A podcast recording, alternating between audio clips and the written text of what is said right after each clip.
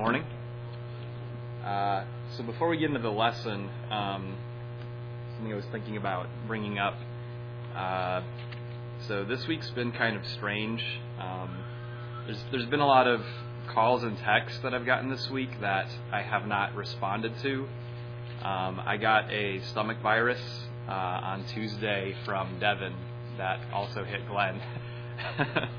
and felt really awful on Tuesday and Wednesday, so I didn't like respond to anything for a couple days there. And then I went to Tampa. There was a wedding in Tampa that I went to um, because there's a very specific person who is very special to me who was at that wedding as well. Um, and just got back last night, so I apologize for like the great neglect that has swept through this week for me towards everybody. um, so the lesson for this morning um, we're going to be doing just a really simple lesson. Um, really, this is going to be looking at what I think encompasses basically every view of Mark 16:16. Um, this, this is a way of looking at this passage that I actually heard from an older preacher some years ago, and it's proven to be very helpful for me. And I've seen it in studies be helpful for other people, even if even if they don't submit or yield or believe. Um, what this passage is saying, it at least gives opportunity to have very clear conversations about what the passage is and is not saying. Uh, I thought about talking about baptism, which is the uh, central point of this passage. I thought about giving a, a, sermon like specifically focused on baptism for a while now, um, and I think this church has a lot of diversity within it. There are new Christians here, and there are um, people who visit consistently, um, and I think there's just a diversity of understanding and comprehending some of these truths that uh, I just see a need for us to continue to have a, a, firmer sense of grounded unity on a passage like this and on the implications that come from it. It's really a practice of just listening, um, not to me, but to the Word of God. Uh, this is a very simple and straightforward passage. Um, I'll put it on the board. This is the New American Standard version of uh, the text. Um, I'm going to start reading in my Bible from verse 15. Just to set the scene in Mark's Gospel, everything very abruptly moves um, in Mark 16 when Jesus rises from the dead. In verse 14, you know, we don't even really have time in the Gospel of Mark to really get to the point of Jesus talking or interacting with his, with his disciples to an extent where, like, everything is settled and there's great belief among his disciples.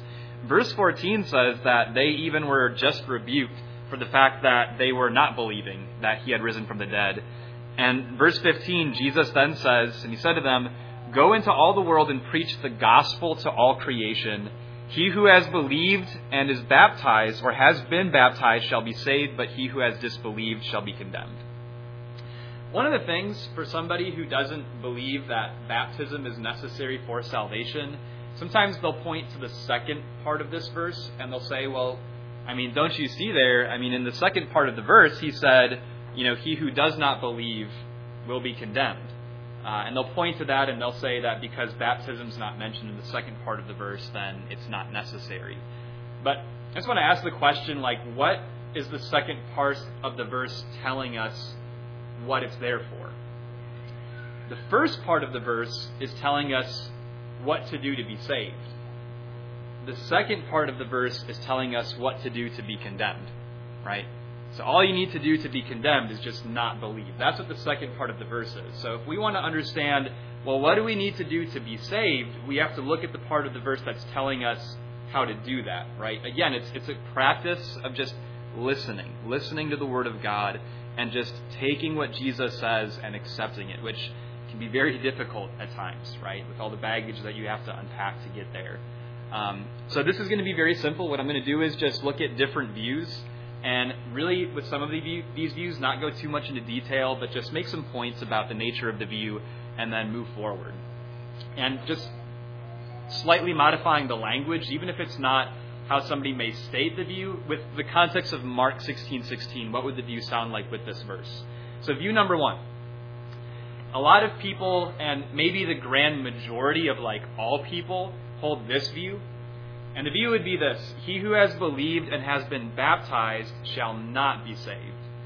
the idea is even if you believe and even if you're baptized, like none of it none of it actually really matters because there is no God. So this would be like an atheistic view. It could also include like non-Christian religions like Buddhism and Hinduism. You know, the idea is like if you believe the Bible and if you do the things that God has said at all, none of it really amounts to anything because there's no sub, there's no substance or reality beyond any um, hope that somebody may have in their own minds. Uh, just a couple of scriptures that I think address this. Turn to Acts chapter 17. Uh, Paul, when he was speaking to people in Athens who did not have a background in Judaism, I think makes a really fair point in um, at least instigating some higher thought about the validity of what he was preaching and bringing to them. Again, this was not a Jewish audience. These were people who had really been hearing about all of this for the very first time. And he says in verse 30, Therefore, having overlooked the times of ignorance, God is now declaring to men that all people everywhere should repent, because he has fixed the day in which he will judge the world in righteousness through a man whom he has appointed, having furnished proof to all men by raising him from the dead. You know, the idea is that, like, Christianity really is not based in wishful thinking. And a lot of times I think people really misunderstand what faith is. Um, like you'll hear people talk about this idea of having a blind faith. And there is a sense where we do trust God on the basis of his character, even when we don't have the absolute certainty of every factor involved in following God. But really, fundamentally, Christianity is based on historical truth. So, what Paul is saying in verse 31 is yes, you're not from a Jewish background, I understand that. But God has still given proof to everybody in the fact that Jesus historically had come into the world and publicly risen from the dead. I think understanding that Christianity is based on historical fact is very helpful to understand and substantiating and grounding belief that may not be grounded in the right way, or at least could be grounded in a more scriptural way. Look at 1 Timothy chapter 2, um, just kind of a similar similar idea. Um, and this, this is something that really separates uh, Christianity and faith in Jesus from other religions that men have created. Um, really, verse 6, it's talking about how there's one God and one mediator, uh, who is Christ Jesus. And verse 6, who gave himself a ransom for all, the testimony given at the proper time.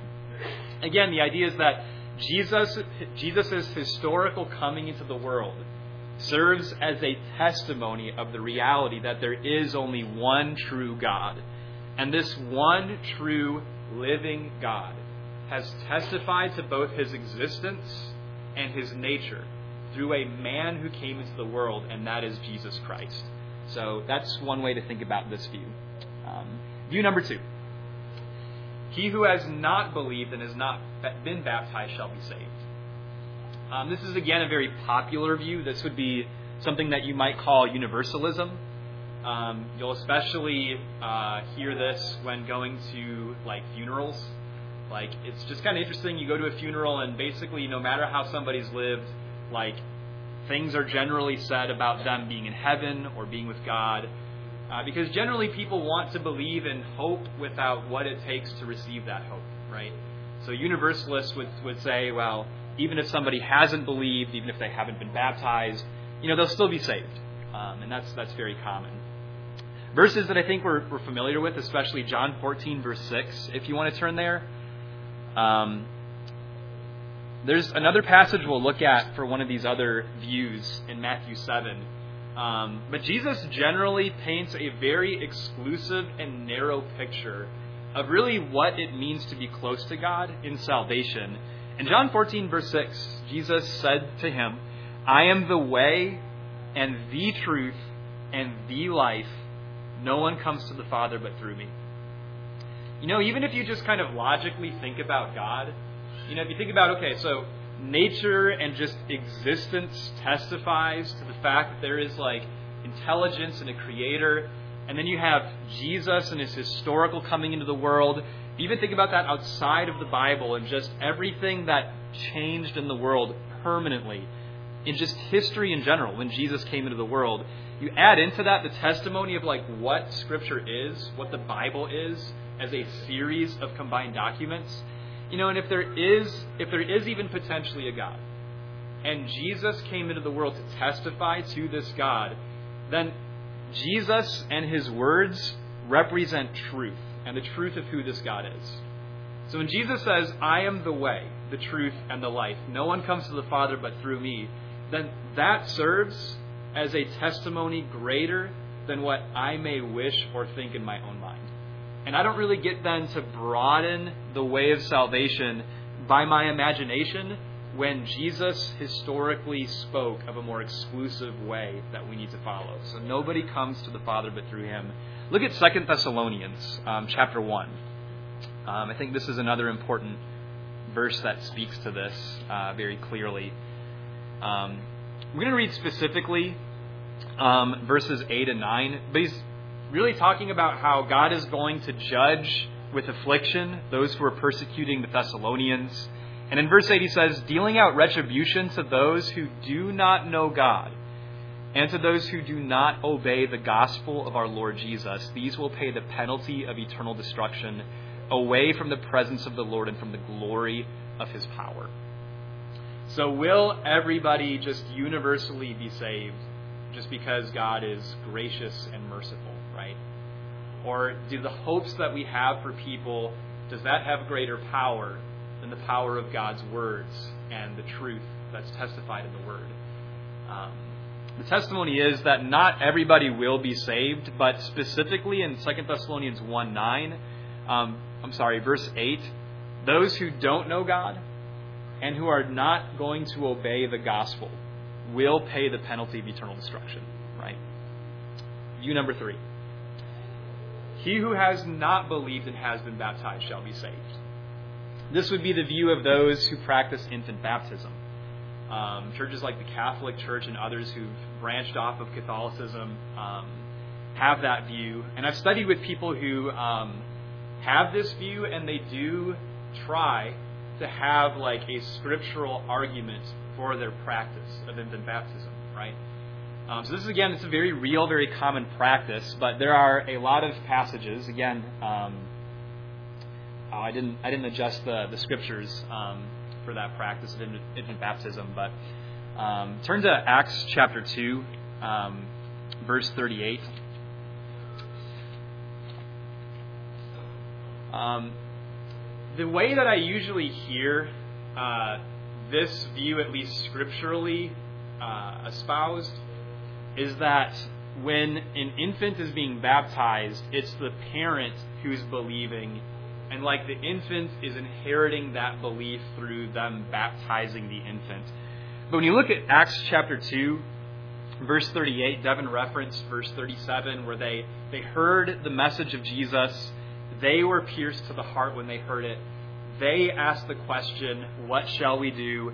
And then Peter told those people who themselves were convicted and believed what they were hearing, Peter said to them, Repent, and each of you be baptized in the name of Jesus Christ for the forgiveness of your sins, and you will receive the gift of the Holy Spirit. So the question is can a baby do that? Can a baby even ask the question, Well, what shall I do? Can a baby have the sense to repent of its sins and understand its own need for the remission of the sins that that baby has committed? Well, I mean, we know that's just not possible. So, even just fundamentally, you think about scriptures where Jesus, like John 14, verse 6, so clearly espouses the fact that somebody who's seeking him and following him must have their own sense of faith and conviction in order to be saved it fundamentally contradicts a very popular practice we see in the world around us. And it should be somewhat alarming that so commonly things are practiced that are in such fundamental contradiction to some of the most simple and clearest truths in Scripture, right? And again, it's simply a practice of listening. Like, none of these things are complicated. It's really not something that takes very long, even reading your own Bible and looking to the place where you can relate and see your place in Scripture, it doesn't take long to get to a place to see what you need to do. And it doesn't take long to see things that are going to begin to contradict. Maybe some things that your family or maybe even you yourself have believed in the past.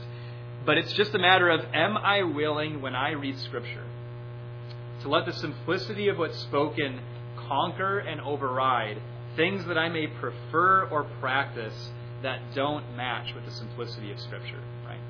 So Acts two thirty eight would be a good scripture um, for those who are practicing infant baptism, and I think with um, studying with people who believe um, these kinds of things, um, the person specifically I'm thinking of, or I would have ongoing studies about this, like they would try to present arguments that they thought were very convincing, and they were not convinced by scriptures like this that were very simple. I would just really encourage you to not feel like you need to like come up with some grandiose or new argument that like is able to impress this person or somehow like work around the maze of their logic, which is very tempting to feel.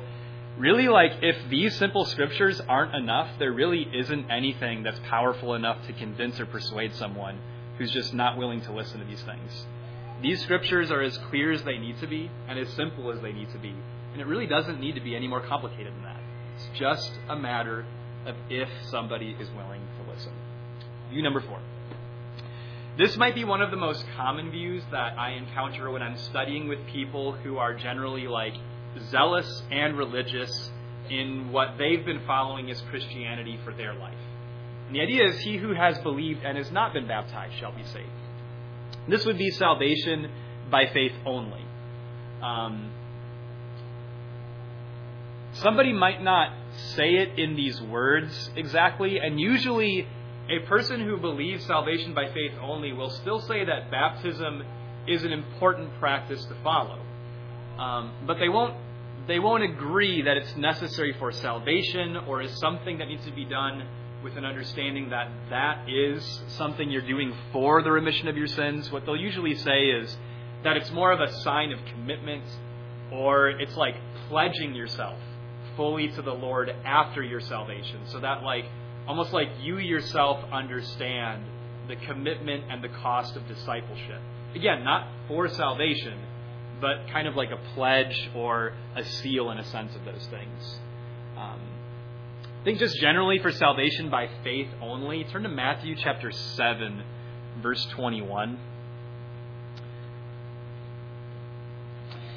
You know, when you really read the Gospels, without bias. You know, you, you prepare yourself to just really understand and seek Jesus the way he defines it, and just let him radically recalibrate everything that inevitably is going to be just completely out of alignment in my heart as I approach him. Things are so simplified. You think about how Matthew is the first gospel account. And in the first gospel, this is included in the first sermon in the first gospel. And here's what Jesus says Not everyone who says to me, Lord, Lord, will enter the kingdom of heaven, but he who does the will of my Father who is in heaven will enter. And it, you go back to verse 13 as well. He says, Enter through the narrow gate, for the gate is wide and the way is broad that leads to destruction. There are many who enter through it, but the gate is small, and the way is narrow that leads to life, and there are few who find it. What Jesus is saying in verse 21 is there's going to be a lot of people who have a very strong sense of conviction, and they even know Him to have been the Lord. They're very convicted, very persuaded about that fact. And yet, and you look at verse 23, those same people have been so disillusioned with an incomplete faith that they hear, I never knew you. Depart from me, you who practice lawlessness. Obviously, it takes more than just faith only for a person to inherit eternal life. Look at Luke chapter 6, verse 46. This verse is just a very slight retelling, really, of the same idea, um, the same command, even in Luke 6:46. Again, very similar, but stated just slightly differently. Why do you call me Lord, Lord, and do not do what I say? Simple. Again, this is in the first first full sermon of Jesus in Luke's gospel account as well. So you just imagine if you're getting to know Jesus without bias, without like bringing baggage into it to, to overlook very essential things that you're being warned about or instructed uh, to seek and to follow and to apply.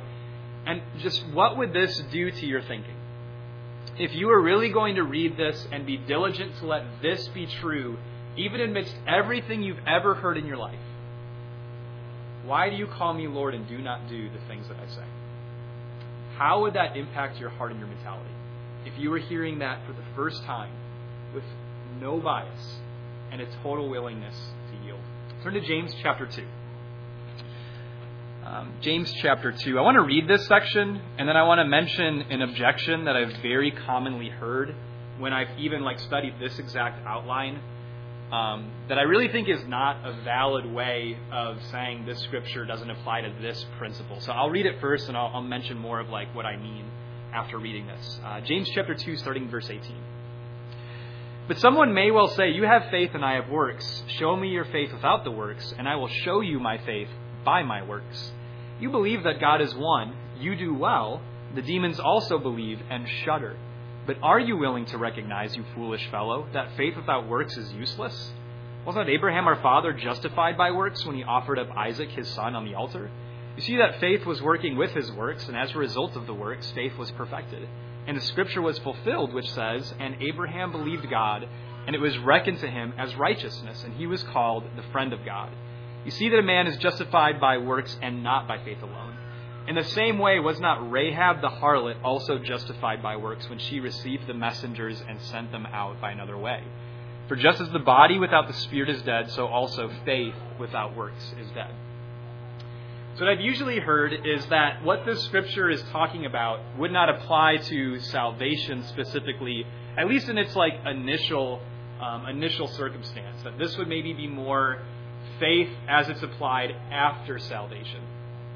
And I would say that's right in a way, but I would also bring attention to the fact that in verse uh, 25, when it mentions Rahab the harlot, just imagine this. She was still a Canaanite when she received the spies when they came in to spy out the land of Canaan. They came into Jericho. Uh, they were found out and they were looked for. She housed them, hid them. And then she made this covenant with them. She asked them to spare her and everyone in her house when Jericho would be destroyed by Israel and by God when they would invade the land.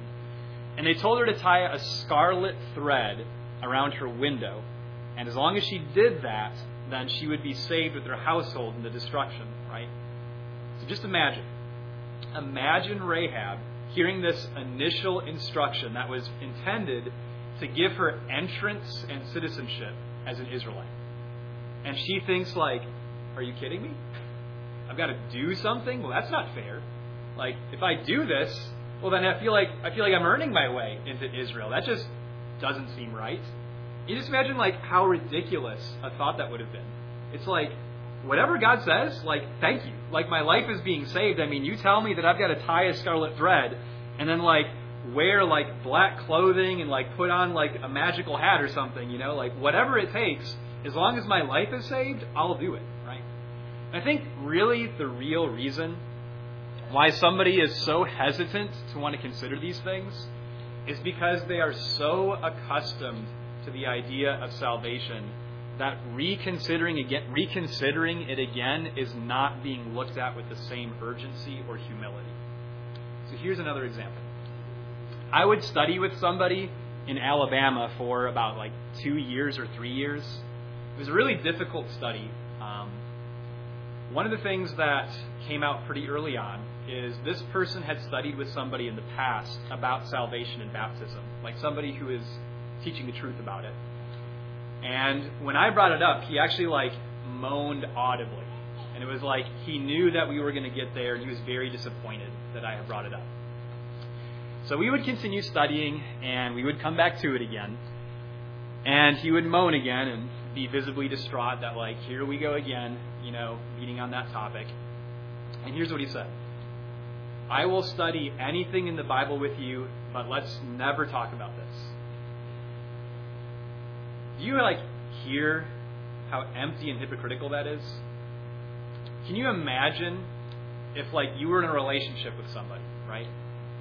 Uh, and you told them outright, like, look, can we just like do and talk about all the stuff that I already like want to do and already agree with, but like that stuff that like you enjoy and that you want to talk about that like only is on you and I don't already enjoy, like let's never actually do or talk about those things. Is that in any way a real relationship? You know what that told me about this person's relationship with God? It was completely fake and one sided. If somebody's not willing to be fundamentally challenged by clear, simple truths, that person's religion is empty and their relationship with God is fake. We have always got to be willing to humble ourselves and listen. Even if somebody else is conveying something that we don't agree with, just at least like listen. What is the word saying? And be fair. What is Scripture saying? And if it's clear, submit to it. Always do what God says, no matter what. Doesn't matter who uh, who believes or speaks otherwise. Remember Matthew chapter seven. The way is so narrow that there are many who believe so firmly that they know the Lord who are going to hear they were never known in the first place. We've got to let God be the God of our lives, even when we have to step away from tradition groups that we've loved before. Um, view number five. He who has believed and has been baptized shall be saved. So this is obviously like what Mark 16 and 16 is saying. And I just want to ask you the question, like, whose view is this? Um, you may like study this with somebody and may think, well, isn't that like what the Church of Christ believes? Like that's like the Church of Christ teaching. Um, but something that I think is important to establish is this is actually Jesus' view of baptism and salvation. This isn't just like a denominational view of a like quote unquote Church of Christ doctrine or practice. This is simply just the view of Jesus. And again, if you're going to read Scripture fairly, and if you're going to read to the point where you're looking for that point where it becomes relevant for you, as an illustration, imagine an Israelite in the Old Testament, and they have like even just the five first books of the Bible. So Genesis, Exodus, Leviticus, um, Numbers, and Deuteronomy. Imagine as an Israelite, you're reading the Old Testament scriptures that you have, and how strange it would be to like focus on the portions of the law that aren't even yet fully relevant to Israelite living. So like maybe just the first few chapters of Genesis. And you read about like Abraham's faith and you're looking at things that God did with Abraham and you like you cling to that. But then when it gets into circumcision and then like the national law and the covenant that involved blood and the Levitical system, imagine you thought like, hmm, really not as interested in that like I really like this Genesis part where like it's just Abraham and God and like he had this faith and he was circumcised and like go wherever he wanted and God was with him everywhere. And then you actually used that way of thinking to actually disobey and neglect the parts of the law that clearly that was leading to in ways that were very directly relevant to your citizenship. The reason I say all of that Sometimes people will point so heavily at the Gospels when Jesus was living, and they'll say, like, look, over and over again, Jesus says, Your faith has made you well. Your faith has made you well. Your faith has made you well. That's true. But what about when Jesus ascends from the dead and gives instructions to where it becomes directly relevant to our approach to Jesus? What do we do with that? Look at Matthew chapter 28. Matthew chapter 28. Again, just how like clear and simple and direct Jesus is when as soon as you get to the portion of scripture where you can see in your reading that now we're getting to the point where this is becoming relevant for my relationship with Jesus and my approach to him and what I need to do now that Jesus has risen as and has ascended back to God.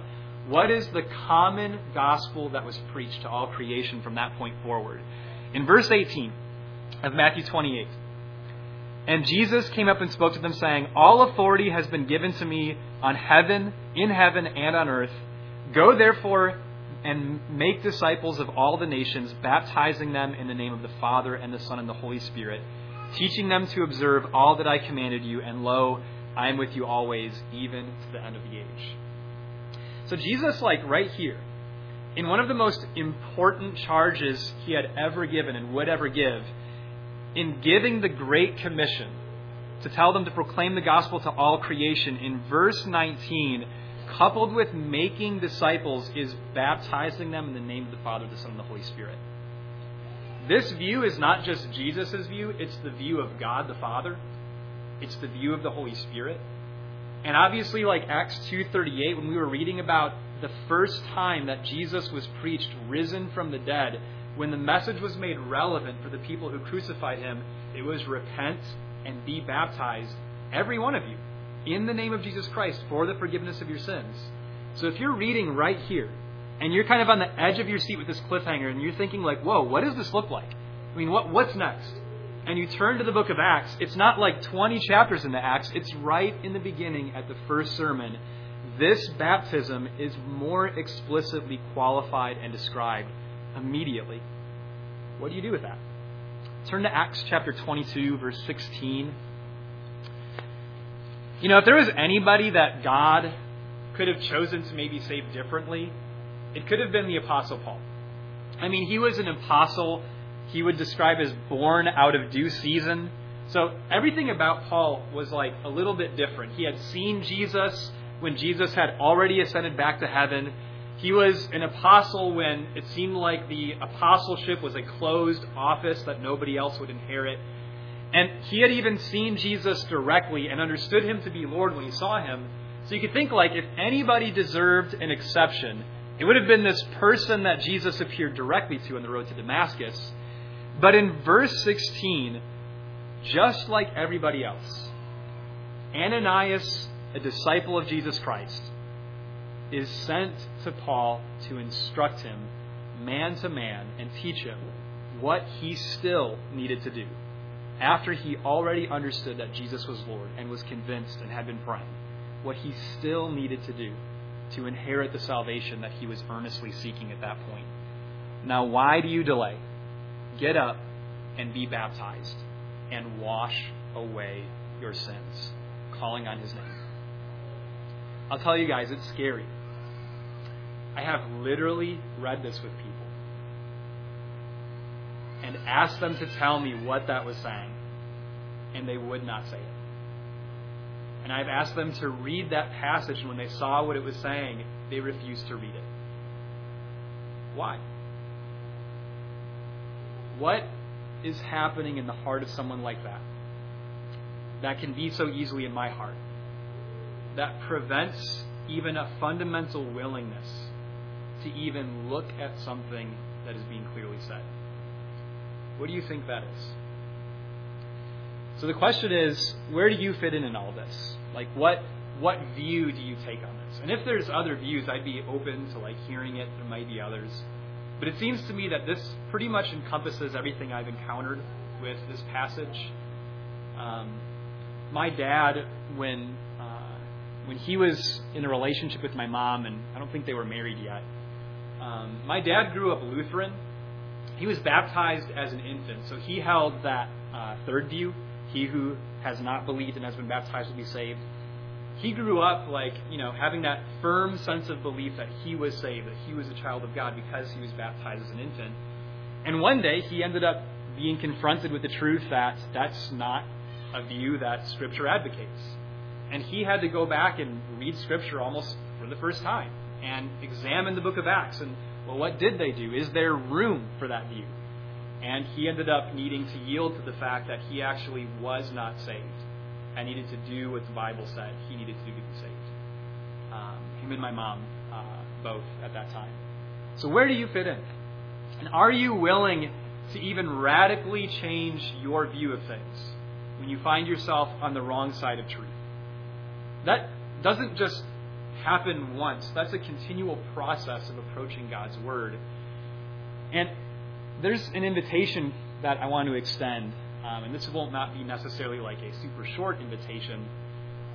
But will you let God's judgment stand and abide in it? Because the thing is, even if I was baptized, my concern is that I don't necessarily fully reflect this truth in how I live and see people, right? So even after like obeying God and seeing that baptism is necessary for, for salvation, it can be easy to see people in a way that God doesn't define because of my own sense of love and my own hopes that really don't fit with God's Word. But if God's made a judgment, this relates back to the lesson last week. We talked about honor being given to masters from servants and how if that's God's judgment, then that has to stand. No matter how a servant may feel about their master, no matter how a master may treat their servant, if that's God's judgment, that ultimately is what must rule. And it's the same with salvation and everything else. So not only do I not get to have judgment of who doesn't get saved, but I also don't get to be the judge of who gets to be saved, right? That must be left to God. And I have the responsibility then of living in and abiding in that judgment and living in a way that reflects the reality of that judgment. Some of you I know have family members that you love who have not been baptized for the remission of their sins, who have a lot of excitement about God. They may even have a devotion to God that you admire. But the reality is they have not obeyed Jesus in this instruction. What do you do with that? Turn to Romans chapter 9. I think one of the hardest things with this judgment is comprehending the fact that there are implications of all of these things that really mean that there are so many people who I love, so many people who have an appearance of a zeal and love for God. This means that they are not saved without any gray area. They may be serving God to the best of their ability. They may even be sincere, but if they have not obeyed God in fundamental truth of salvation, the reality is they're not saved. Look at Romans chapter 9. I think Paul's way of thinking through this toward his Jewish brethren is really helpful. I am telling the truth in Christ, I am not lying. My conscience testifies with me in the Holy Spirit that I have great sorrow and unceasing grief in my heart. For I could wish that I myself were accursed, separated from Christ for the sake of my brethren, my kinsmen, according to the flesh, who are Israelites, to whom belongs the adoption as sons, and the glory, and the covenants, and the giving of the law, and the temple service, and the promises, whose are the fathers, and from whom is the Christ according to the flesh, who is over all, God bless forever. Amen.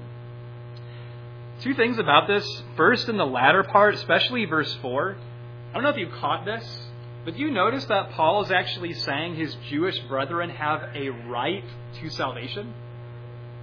They have a right to salvation. But even though they have a right, look back at verse 3. He acknowledges that they're separated from Christ, that they're accursed. And he wishes that he could do something like separate himself from Jesus for their sake, but that's not how God has judged it to be. So he prays for them. I think a lot of times what people will do is they'll have so much sorrow in the thoughts of their loved ones being separated from God, they would rather compromise the truth of God's judgment than deal with the reality of that sorrow. But Paul treats these things as just objection, an objectionable truth. That this is a truth that, whether somebody believes it or not, this is simply reality. And no matter what Paul does, no matter what anybody else may do, no matter how zealous somebody be, that does nothing to change God's judgment on the matter. Right? So Romans 10, he would talk about those who are zealous for God, but have not submitted to the righteousness of Jesus Christ. And that's simply the reality. So if you have not stood with God's judgment in this, I would have just asked why. Like really assess yourself. If you haven't obeyed the gospel, like what's what's stopping you from that? Because the invitation is to not be condemned, ultimately. And you don't need to leave here in that condition. But if you need to come before the church, ask for the prayers of the saints, to put on Christ in baptism, to confess sin, whatever it may be, come forward while we stand and sing our invitation song.